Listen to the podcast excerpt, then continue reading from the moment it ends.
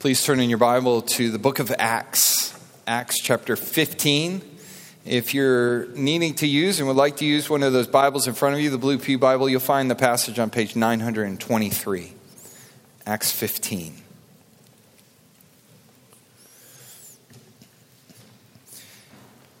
In 1876, a group of writers published a series of essays called the Federalist Papers which sought to rally the new American colonies around agreement that the Constitution and a Republican form of government could unite them.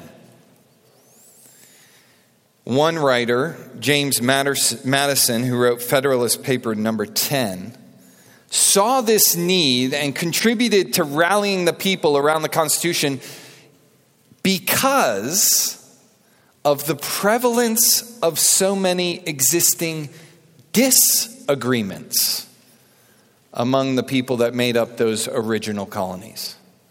Listen to what Madison writes about the state of society and disagreements in those early days of our country.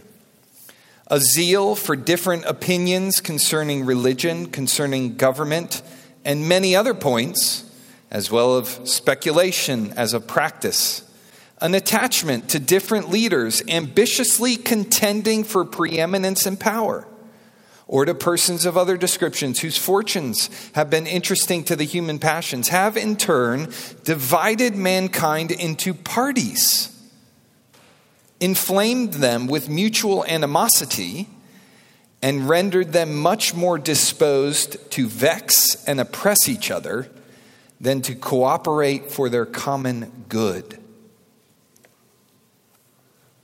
Sound familiar?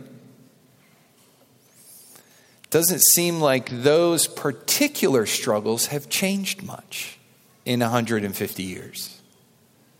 So, the question that James Madison was posing and seeking the answer is one that I'll pose again. Can we remain a united people if we lack major agreement? That is a relevant question. Let me illustrate what I mean by the prevalence and the potential danger of disagreement that comes from lacking a unifying agreement.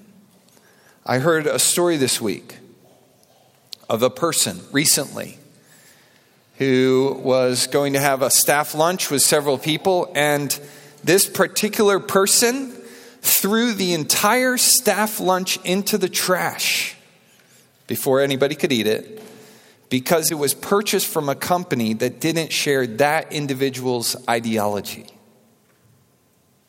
That's just one. One story among many that you could probably bring to the table. Disagreement is threatening to dismantle our nation. And it is not the fact of our disagreement so much as it is the substance and the strength of our disagreements. Everyone disagrees about some things, of course.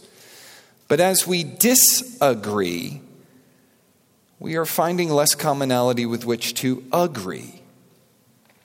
And the more commonality vanishes from us, the more important our differences become to us. I personally struggle to identify the main thing that we can agree on culturally. Should it be freedom? But do we agree on what freedom means? Should it be liberty? But do we agree what that liberty is for or who should enjoy it? We seem as a society to have lost the ability to prioritize what is most important, to agree on that, and then work through our minor disagreements. This triumph of minor disagreements may, as James Madison feared, may end up breaking our country. Or we may find a way to rally upon around major agreement. I think the same potential always exists in the church. There are preloaded definitions, distinctions, and differences that we each bring into our gathering that, if we choose, could be used to weaken the bonds of our unity. Minor positions that, if made to be major, will potentially hurt our witness. How do we avoid going the way of our culture on this?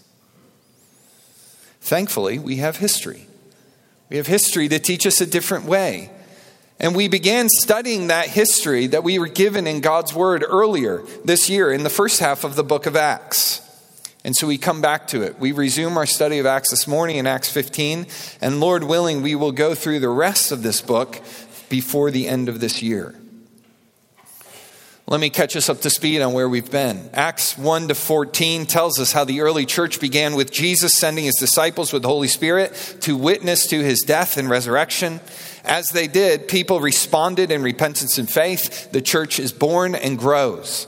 There were various external opponents to this movement and potential internal disruptions, but thus far, God is exhibiting his power and preserving his church.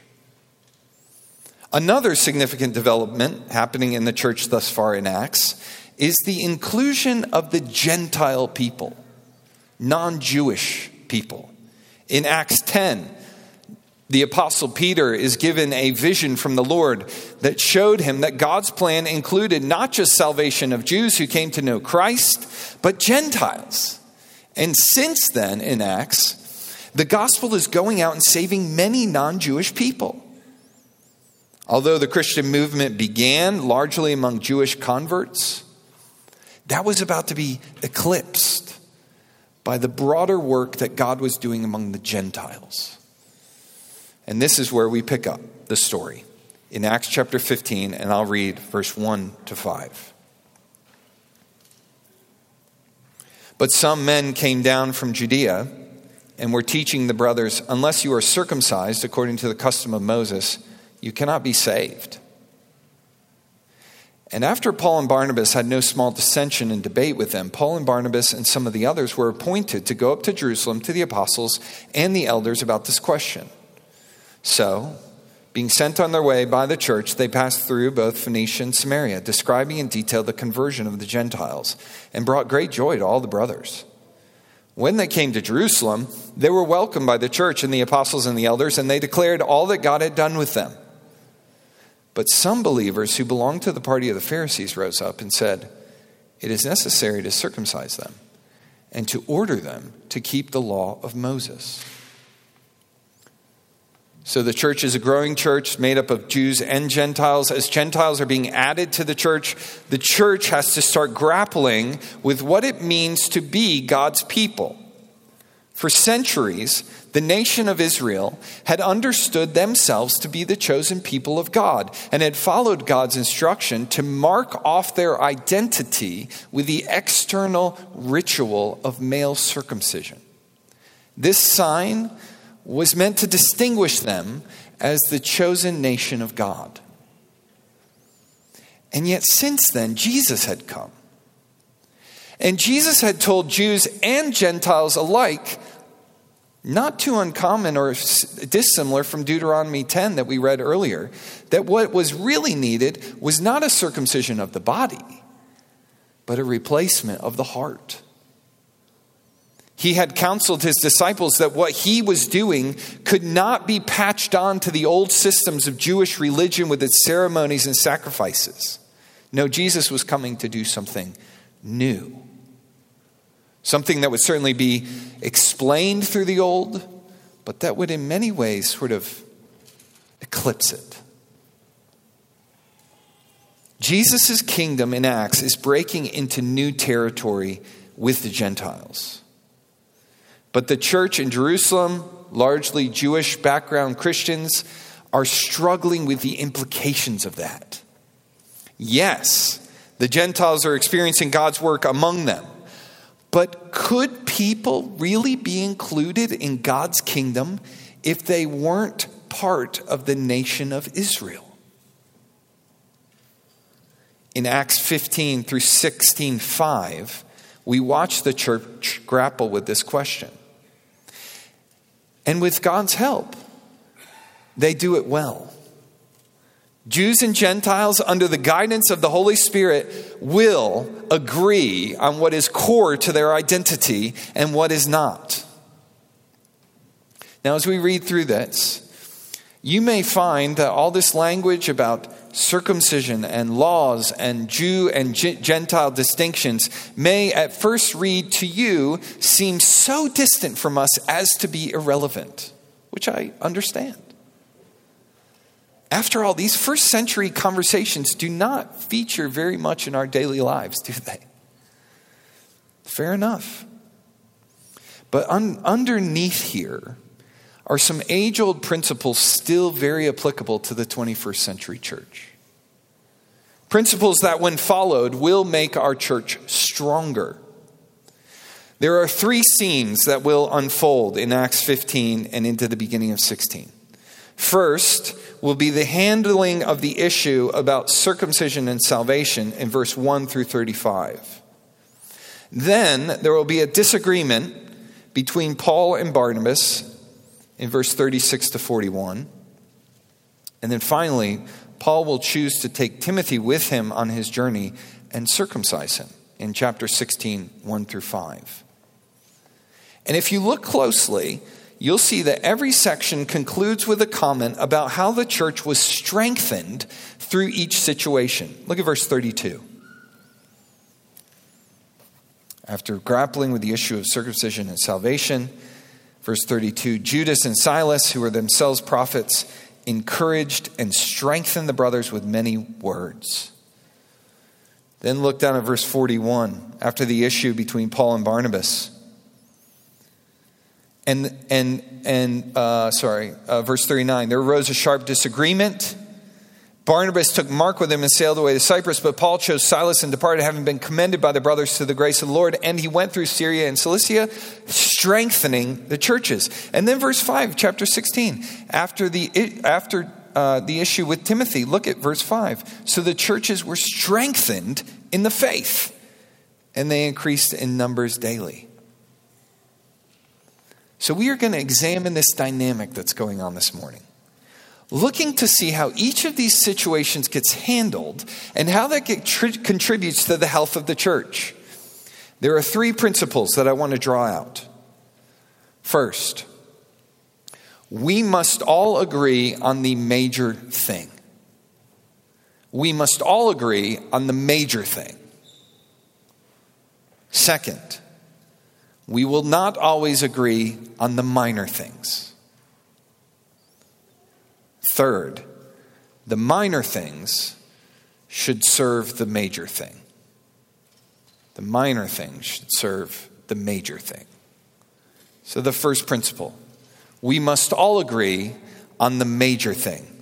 Let's read starting in verse 6 to see how the church dealt with this question. The apostles and the elders were gathered together to consider this matter. And after there had been much debate, Peter stood up and said to them, Brothers, you know that in the early days God made a choice among you, that by my mouth the Gentiles should hear the word of the gospel and believe.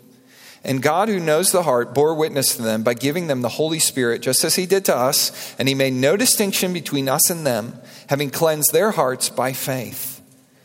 Now, therefore, why are you putting God to the test? by placing a yoke on the neck of the disciples that neither our fathers nor we have been able to bear. But we believe that we will be saved through the grace of the Lord Jesus, just as they will. And all the assembly fell silent. And they listened to Barnabas and Paul as they related what signs and wonders God had done through them among the Gentiles.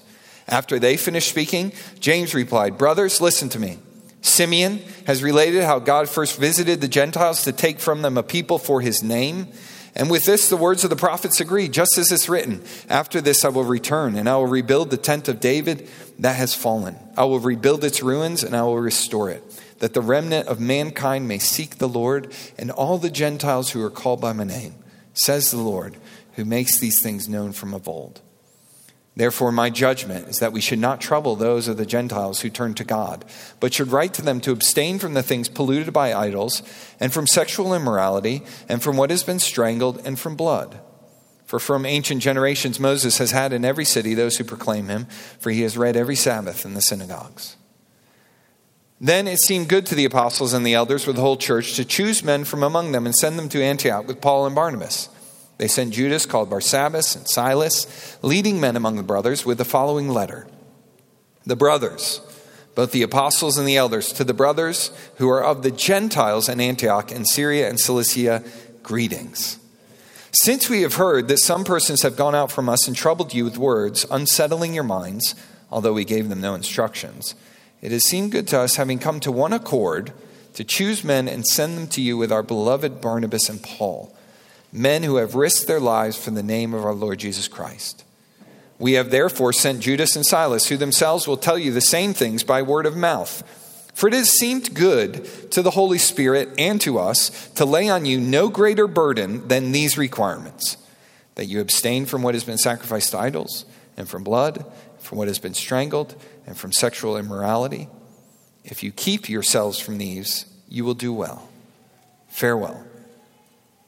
So, when they were sent off, they went down to Antioch, and having gathered the congregation together, they delivered the letter. And when they had read it, they rejoiced because of its encouragement. And Judas and Silas, who were themselves prophets, encouraged and strengthened the brothers with many words. And after they had spent some time, they were sent off in peace by the brothers to those who had sent them. But Paul and Barnabas remained in Antioch teaching and preaching the word of the Lord with many others also. So, this conversation about circumcision had become a major thing, or about a major thing, when Judean men and the Pharisees suggest that it was necessary for salvation, for a person to know that they are a Christian. So major that even if it could be recognized publicly that someone had received the Holy Spirit, they still could not be part of the people of God unless going through that physical act. You not only had to be in their mind Christian, you had to be in some distinct way Jewish.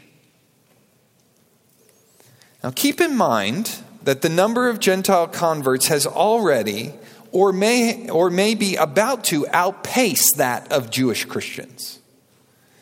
When the apostles and elders convene in Jerusalem to discuss this, there is the potential for some serious partisan infighting.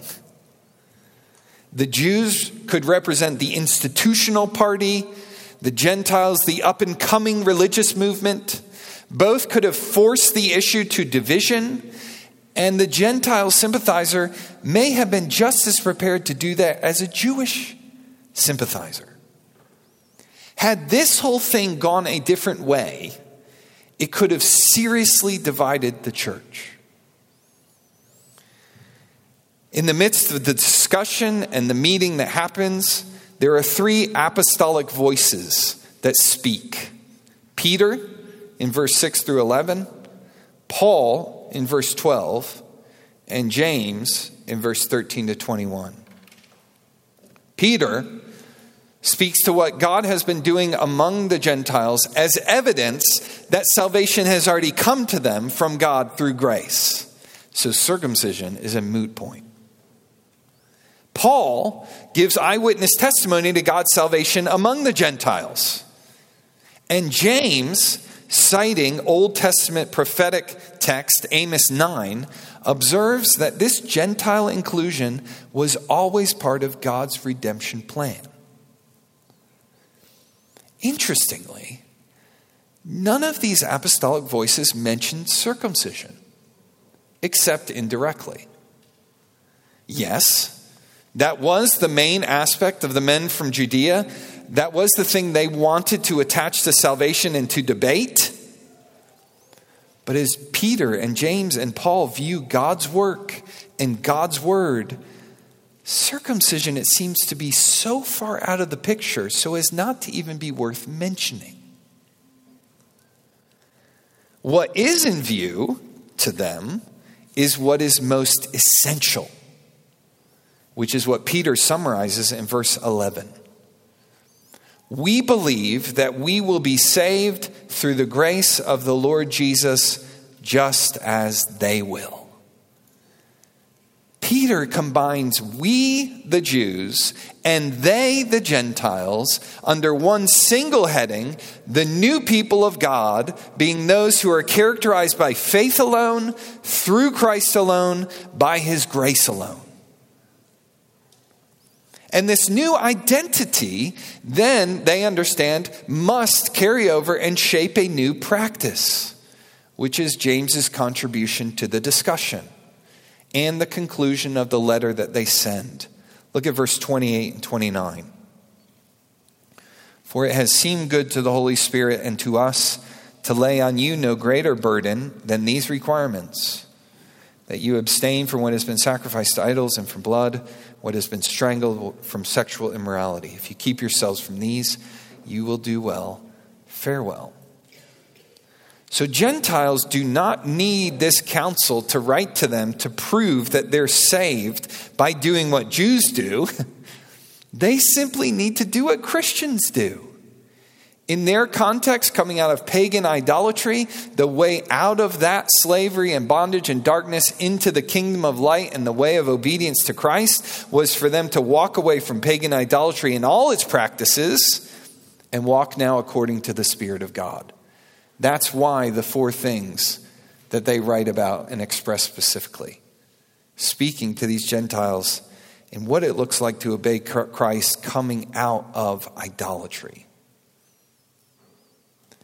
The apostles and the elders all deliberately minimize the subject of circumcision so as to clearly communicate it is just not a thing when it comes to what it means to be God's people.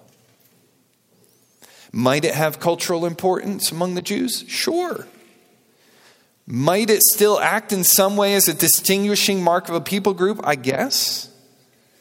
But would it now have intrinsic significance to identifying who are God's people? No. That is now the role of the Holy Spirit and the evidence of his regenerative work in obedient hearts that have been made new and clean by the grace of Jesus Christ. If there was any question lingering before the Jerusalem Council about what constitutes salvation, there simply cannot be afterwards. When it came to receiving salvation from God, it no longer matters if you are Jew or Gentile, if you are circumcised or uncircumcised, if you have a background in religious activities, going to pagan temples or to synagogues. What mattered was if you had received grace from the Lord, repented of your former way of living, turned in trust in Christ for forgiveness, and desired to walk in the way of holiness as led by the Holy Spirit. And that is still what matters most.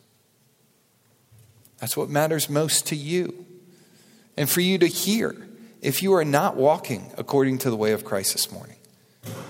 If you have not given your life to his lordship and his control, you need to hear that salvation for your eternal soul can only come through the gracious work of Jesus.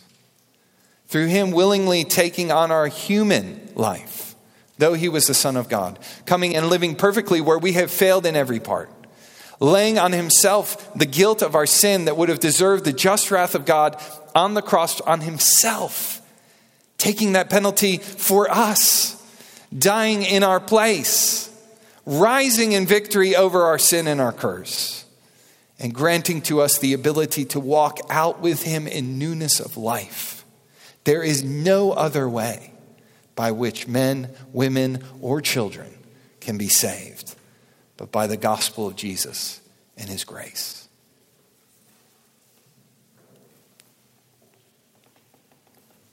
Kids, what matters most? Coming to church, does that matter most? Being a good person, does that matter most? Pleasing your parents, getting good grades? No, these do not matter most. You need Jesus, and I need Jesus to give us grace to change our hearts. That's what matters most. Church, what matters most? Being church members, having a reverent approach to music, and occasionally clapping? Making sure we have a shared political agenda? Tangible ministry achievements? No. It is this that we have been saved by grace through Christ. And this not of ourselves, it is the gift of God, not of works, so that no one can boast. Beware any tendency we might have to identify ourselves on some basis that is less important than the gospel. Our belief in this essential doctrine and its implications are fundamental to understanding who we are. We are the people of grace, no longer under the law. Our salvation comes through God's choice, not through our meritorious obedience. And to change those elements out is to fundamentally change our identity. We cannot add to this because then it completely undermines that salvation is all a work of God. There's so much here in Acts 15 to think about together, which I apologize, we just won't get to this morning. If you're wondering, I'm not going to do a full treatment on whether or not this passage is a template for Presbyterian church government. My short answer is it's not. I'm not going to do a deep dive in why the old covenant sign of circumcision should not be pulled into the conversation about new covenant baptism, but it shouldn't. Instead, the gospel of Christ's grace is the major thing I want us to see this morning. Keeping the gospel of grace as supreme in our thinking and in our interactions will strengthen our church. Even if we differ on other points, we must agree on keeping to agreeing on this. This is what God has done, this is what God has said. Notice, just as the apostles were quick to dismiss the idea that Jesus was building his church on the back of Jewish nationalism, so too must we be quick to discourage the idea that American citizenship is core to our identity as Christians. You and I are more fundamentally united to an Iranian or a Pakistani or a Somalian or Russian Christian than we are to the Kansas City Chiefs fan next door that doesn't know the gospel. And our common identity as those who have received grace becomes the common bond that unites us in faith and practice as church members. If Christ died for our sin, then we help each other die to sin and live to righteousness. If God shows mercy to us though we don't deserve it, then we show the same grace to each other. If the Holy Spirit shows no partiality in saving Jew or Gentile, then we, by his help, exhibit a consistent love to each other, regardless of how different we might be otherwise. Now imagine being part of the group of Gentiles in Antioch who send away Paul and Barnabas and eagerly await an answer. There was probably a fair amount of wondering going on about what kind of answer would come back. Would their brothers in Christ show an ethnic bias over the gospel? Would there be cold indifference or sympathy? Finally, the answer comes in verse 30 to 35. The letter is read.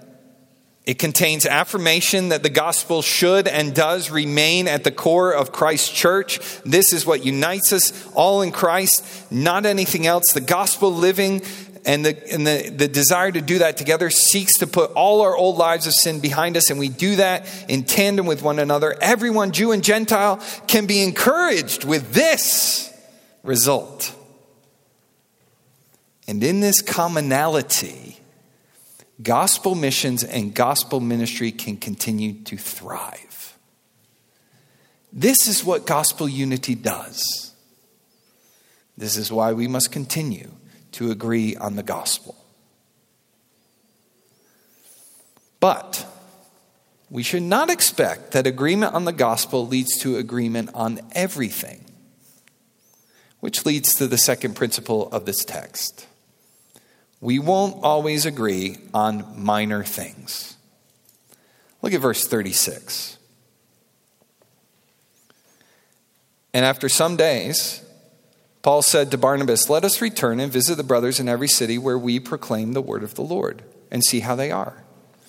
Now, Barnabas wanted to take with him John, called Mark. But Paul thought best not to take with him one who had withdrawn from them in Pamphylia and had not gone with them to the work.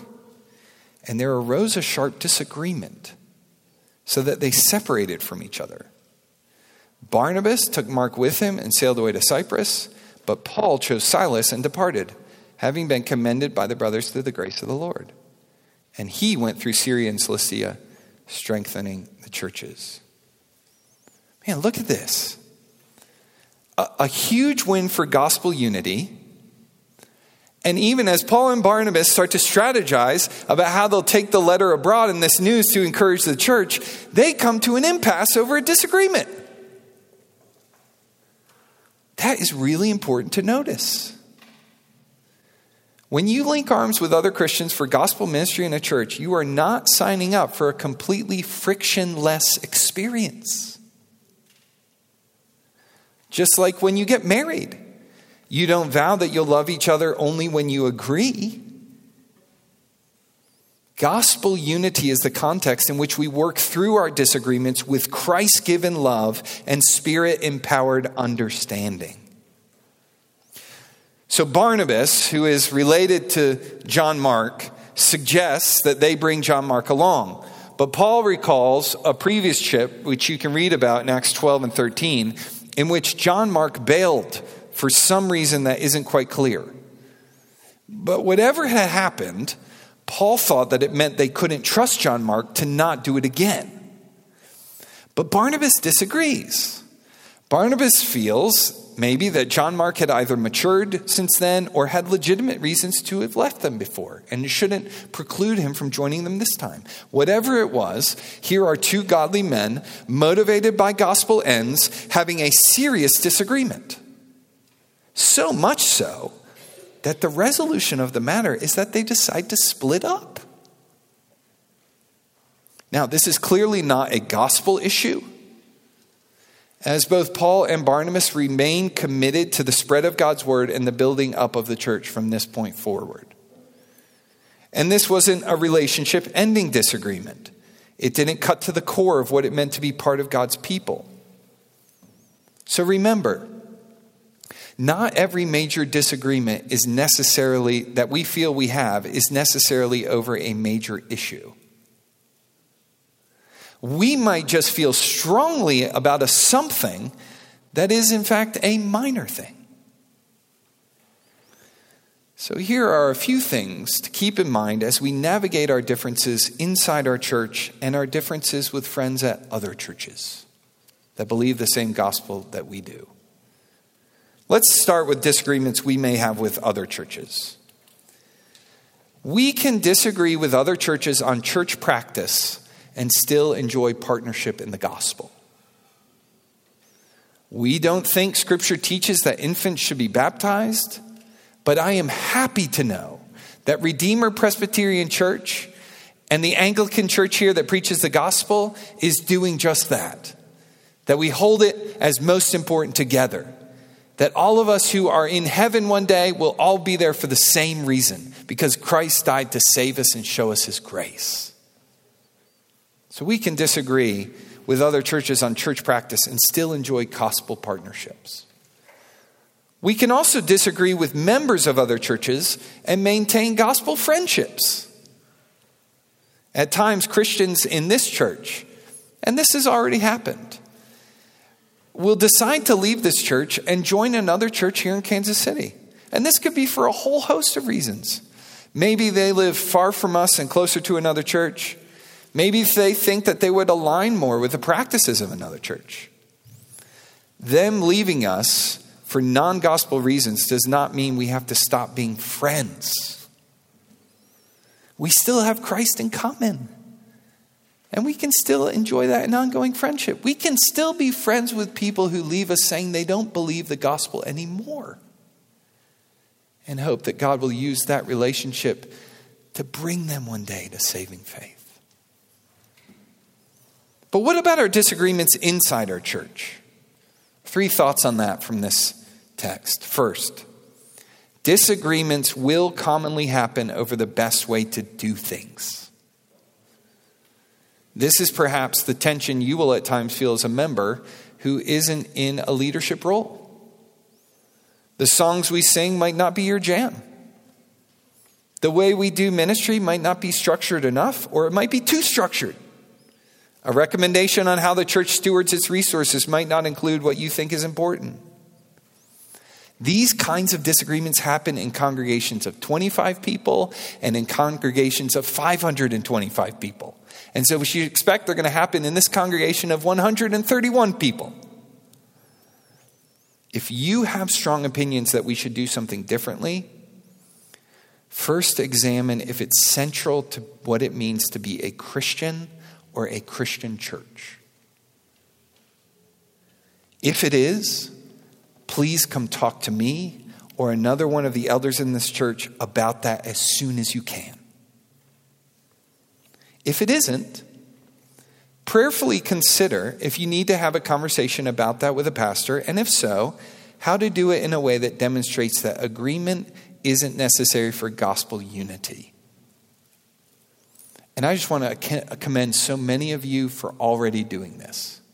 I do not think that this is something that requires some sort of different action than what you're already doing. I mean this to be an encouragement in the way you're already going you have shown with us as elders a desire to walk with us in unity that preserves the gospel and seeks to talk openly and honestly about where we may even disagree. You've done it charitably and humbly, you've done it lovingly and graciously. And pastors, just because members might disagree with our recommendations does not mean they aren't committed to Christ and his gospel. We must continue to uphold Christ's grace in the way we make it clear that we don't think we know all the answers or have it all right. Church, your leaders welcome your feedback and your input as ways God will strengthen our leadership and our church. Second, second thing to remind us of for disagreements inside our church, the church should be the ideal arena in which to navigate our disagreements. If we share Christ's grace, then we can share where we differ without fear of reprisal. We can hold strong opinions while mutually maintaining a strong grip on Jesus as our only hope. Paul and Barnabas both would put their lives on the line for the gospel, and they disagreed. I doubt either questioned the other's commitment to Jesus. They just felt like there were good enough reasons to question the other person's advice on what to do with John Mark. What will navigating this well look like in our church? Well, basically, if we find we disagree on minor things, that is, things not essential to gospel belief and practice, then we will not allow those disagreements to diminish our love for each other. We, we will ask God to help us see that there is a strength in the bonds of Christ to look at a brother or a sister who shares a different opinion than me and sees loads of room for grace, love, and understanding between us. Third, we can disagree and divide, and God can use that to make stronger churches. Did you notice that Paul and Barnabas wind up, wind up in different places, what do you think they're doing in those different places? Spreading the gospel, strengthening the church, encouraging people in Christ's grace. Where they were going to go together, now they've gone apart and ministry has been multiplied. We do not all have to become or remain members of Warner Road Baptist Church until the end of time for Christ's kingdom to advance. Sometimes people will leave us over non gospel reasons, like Barnabas did with Paul and Paul with Barnabas. And just like God did through their disagreement, God will sovereignly do it with ours.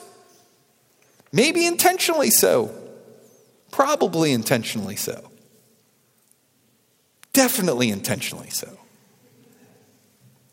And just like he does there, he will use our separation as a means to take us to other places and other churches where we can be used to support gospel ministry in such a way that leads to two churches being strengthened instead of just one.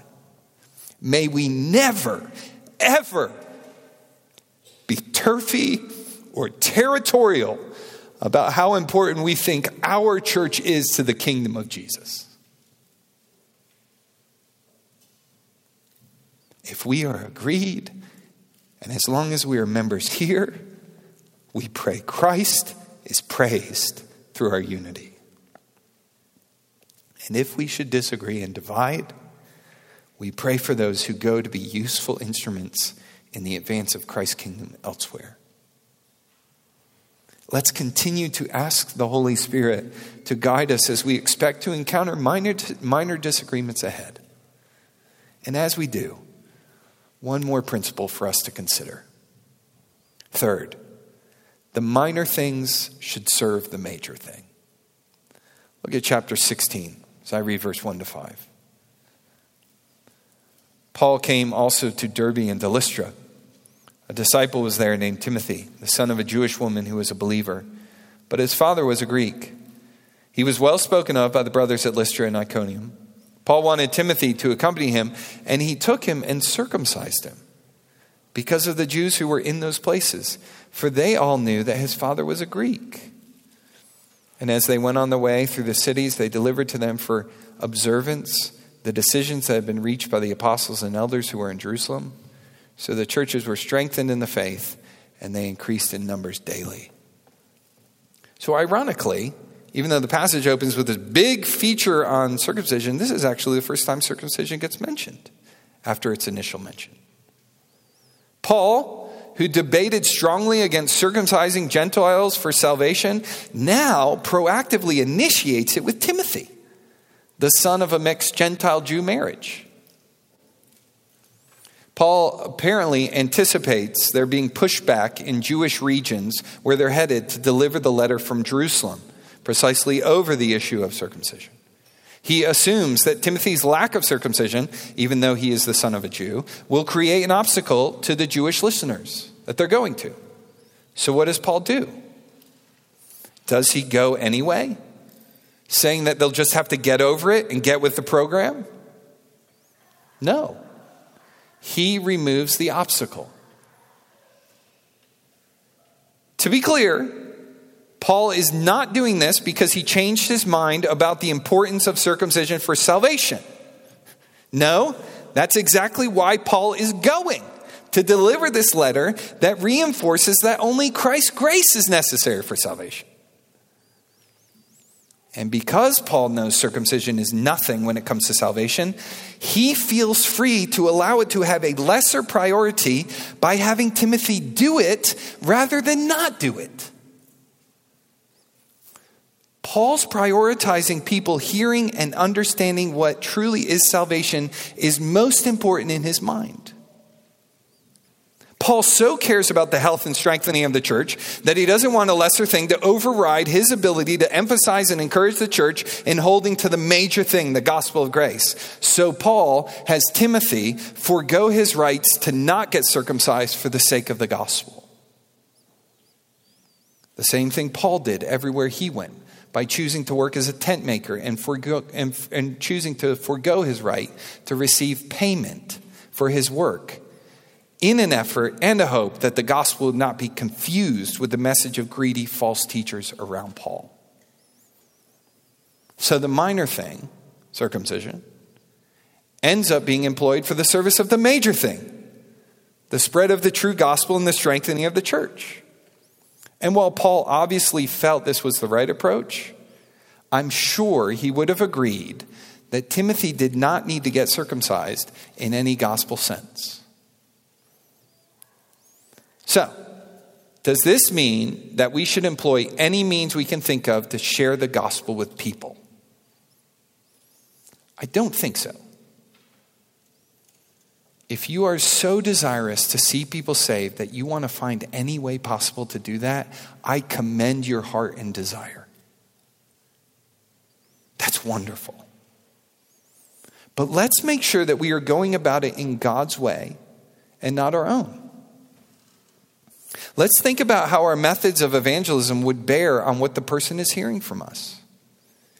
If we share the gospel with hyper emotional communication, we might even though we don't intend to, communicate that salvation is a spiritual feeling instead of a whole life allegiance to the Lordship of Christ. Or if we make our worship services primarily an evangelistic event to draw in non Christians, we could very well distort God's purpose for the gathering of, believers together and our lives together in holiness with the Lord. If we have shared with our mouths that Jesus Christ in grace dies and rises to save sinners, and if we encourage people to respond to that good news in faith and repentance, then we do not need to worry if we, it feels like our methods are too plain and the immediate response is too, well, unexciting. The power for salvation is in the message we preach, not the methods we use. This last section reminds us that the principle of love for our brothers and sisters should balance our view of our personal liberties. Perhaps this is the very situation Paul thinks about when he encourages the Corinthian church in 1 Corinthians 12 to bear with the weaker brother or sister on matters of the conscience. Just because we're free to do something as Christians does not always mean it's the best thing to do for the sake of Christians around us.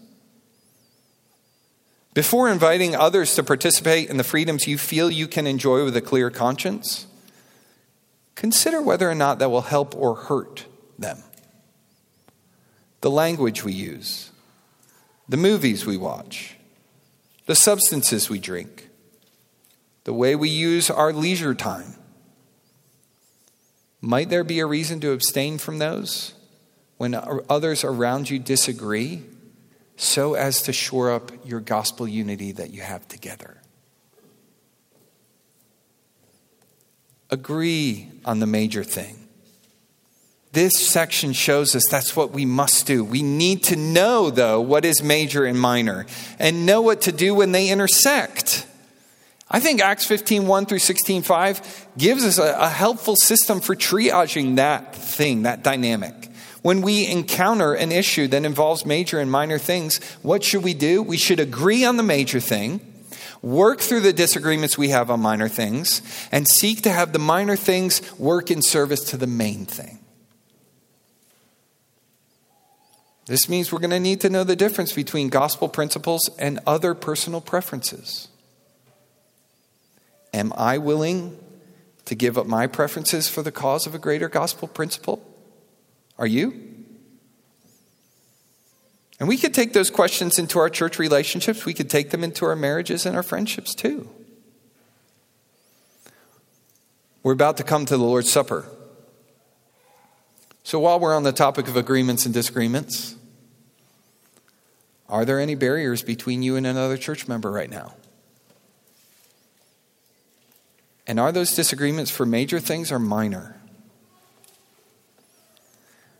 Will it be hard for you to eat and drink in light of Christ's death because you've sinned or been sinned against?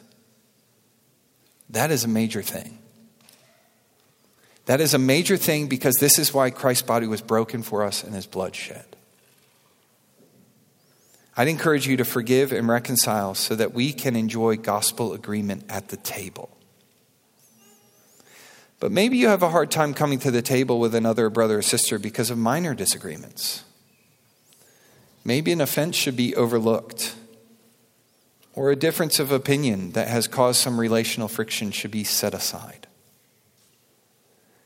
Perhaps you are bothered that another person doesn't agree with you on minor things. Instead of seeing the opportunity to encourage them by our mutual presence about, around the table of Christ's grace. Before we all come to the table, let's make sure the gospel is still major.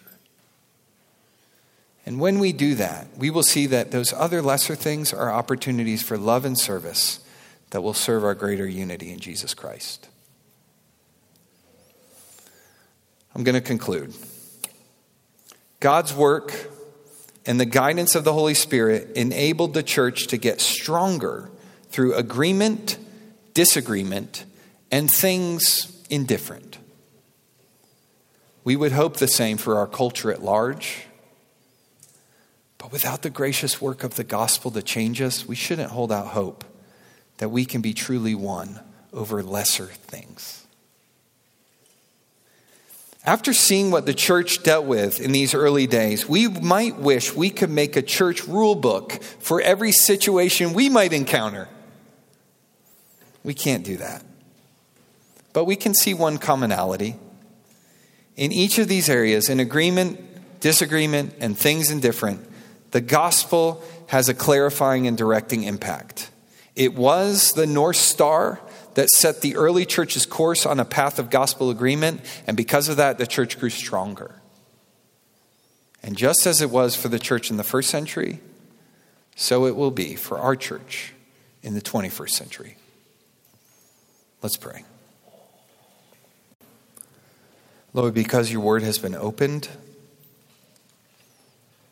and even in human weakness, we trust has been brought forth by power in your Holy Spirit and is now being communicated and, and will continue to be communicated to our hearts. We trust that you have things to teach us, things to learn, things to respond to. We trust that there is discouragement that can be helped by your encouragement. We trust that there is disagreements that can be worked through according to the gospel of your grace. Lord, we pray for those kinds of outcomes from the preaching of your word. Lord, in light of the table that we come to now and how it shows us the unity that has been purchased for us by the blood and body of Jesus, we pray that we would not make anything major that should be minor, and that we would not move on from that which is most important to us the gospel of Christ's grace. Remind us of it now at the table, we pray. Encourages us in it. And for those who do not know it, may even this be a witness to them of how they might find grace from Jesus Christ. We ask in his name. Amen.